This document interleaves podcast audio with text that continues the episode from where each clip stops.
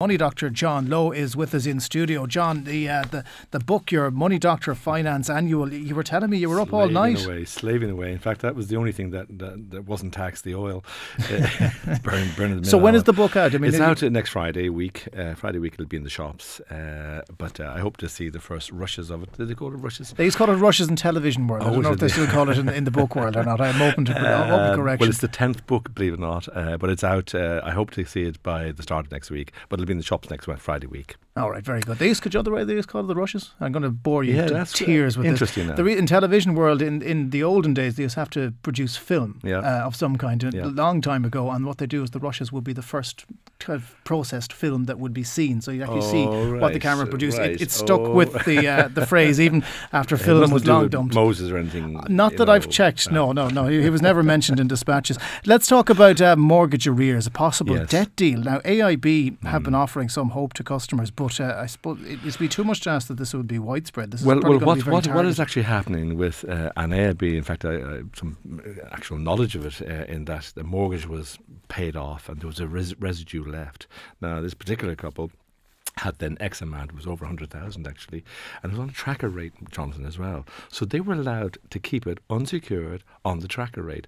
What some of the lenders had been doing up to now was once you've either not paid or you're in arrears, or else you hand back the keys, for instance, of your house, um, your debt would then go on to a different mortgage rate. It might be, you know, 7, 10%, whatever it was. Uh, but now what's actually happening, and it's a, it's a good move, I have to say, because remember, AIB, Permanent TSB have 60% of their home loans are on trackers. So therefore, that would be if, if you were unfortunate enough to have to either sell your property and have a balance left or hand back the keys of your home, um, what they're saying is they're going to keep maintain the tracker rate and it'll still take over and hopefully you might be able to pay something off. They'll make some arrangement. Okay. But it'll be kept at the same rate. So it is it is a step in the right direction. Yeah, and, and hopefully others will follow suit as well. We got loads of questions in after the budget, John, only yeah. some of which we got the other day, so let's rattle through as many right, as we can. Okay. Um, the, you, you, need to be a marriage guidance counsellor for the first one as well. Um, have been arguing with the husband over whether we eventually pay the household charge, which we haven't done yet. We didn't pay on the basis of stamp duty tax that we already paid and the negative equity and the mortgage we're now yeah. left with. So you can understand yes. the reason why they haven't paid. Uh, what will it all add up to in July and for the year if we continue not to pay? Well, well the first thing is to stop arguing with the husband uh, because that's not going to help at all. Uh, what is, and, I, and I've said it before, the 600,000, Jonathan, who did not pay the household charge, it was law. You had to pay it. You were breaking the law by not paying it. Anyway, now it, it's going to be one step further because next July the 1st, that 100 euros becomes 200 euros if you haven't paid. And at that point, revenue then take over. And when revenue take over, it means they're going to get their money, whatever way, because they know where you are, they know where you live. Um, it was that, you know, that, uh, uh, uh, I'm trying to think of the, the movie Taken. Um, oh, yeah, yeah, yeah, yeah. I know where you are, I don't know who you are or what you're, I'm, they're going to be after you. Anyway, in terms of uh, the uh, way it will be paid, direct debit, uh, you know, cash, or else it'll be, for instance, uh, even your social welfare payment. They will have deducting from source. But the bill, I mean, I, th- I think the argument, uh, and we, we've told them to stop arguing, but the argument is if we, we if we pay it now, at least mm. it won't be what you're saying, 200 if they euro Pay, if they pay before the 1st of July, it's only 100 euros.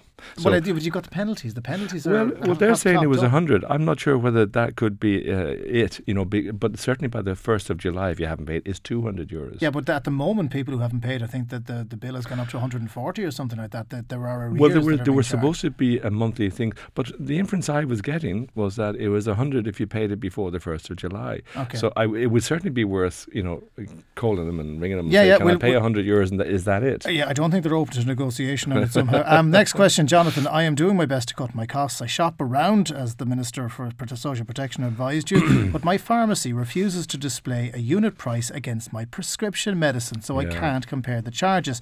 I understand this is common practice. I live in South Dublin. Can Mr. Lowe advise? I'm 70 and I haven't got a medical card. That's from Carmel. Ah, Carmen, you know, and I have to say my heart goes out to you as well because you know uh, last year pharmacies, uh, pharmacists um, were imposing markups on prescription drugs, Jonathan, uh, drugs for private uh, customers for between seventy three percent and three hundred and fifty four percent. I think it's actually disgraceful that somebody like Carmel is ringing up or going along to her pharmacy and they don't tell her what the potential charge of this drug that she has to buy to keep her alive is. Um, my advice here, I mean, even the Irish uh, Pharmaceutical Union have claimed manufacturers set higher factory prices here than in other countries for the drugs, hence the reason why we have higher prescription charges. Uh, but they also do vary from pharmacy to pharmacy. And it's again like shopping in a supermarket, Jonathan. You know, I simply call a few, four of them, and ask them, what is the cost of this prescription that I have to get? Mm. And if they don't give you that answer, they forget but. Uh, may, I, and Carmel, I don't know your circumstances, but people tend to stick with a pharmacist. It's an Irish a thing. You, you stick with your doctor, you stick with your, your pharmacy. So if, if you're not getting the service from the pharmacy, you can up sticks. There's no, there's nothing keeping you. I there. mean, it's even in the bank. I mean, if if you have people who uh, cite that they're 40 years with the bank and they've never left them, and yet as soon as you have exceeded your overdraft and check is stopped.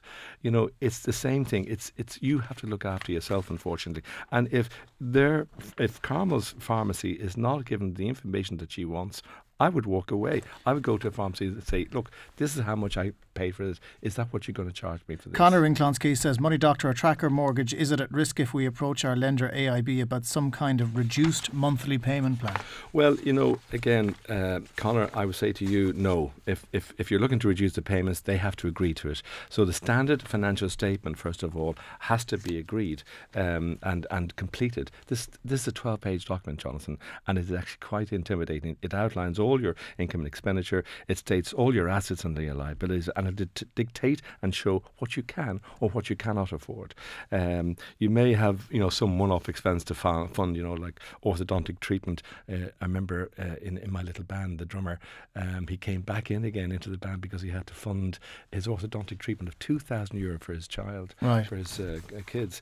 Anyway, car brigade, all those things. So you have to show capacity that you are going to get back on track. So, like in Connor's case, you know, um, it, you certainly, uh, you know, uh, they will allow a reduced depending on your situation. Okay, so, so complete the standard financial statement. Yeah, don't don't rule it out. They can't yeah. touch the track if you don't go near they it. Won't at least talk. They will not touch the tracker. Okay, no. John Absolutely. Lowe, we'll have to leave it there. Um, the new Money Doctor Finance Annual will be out on the 21st. Columnist with the Sunday Business Post and advisor. John Lowe, thank you very much for talking to us in studio.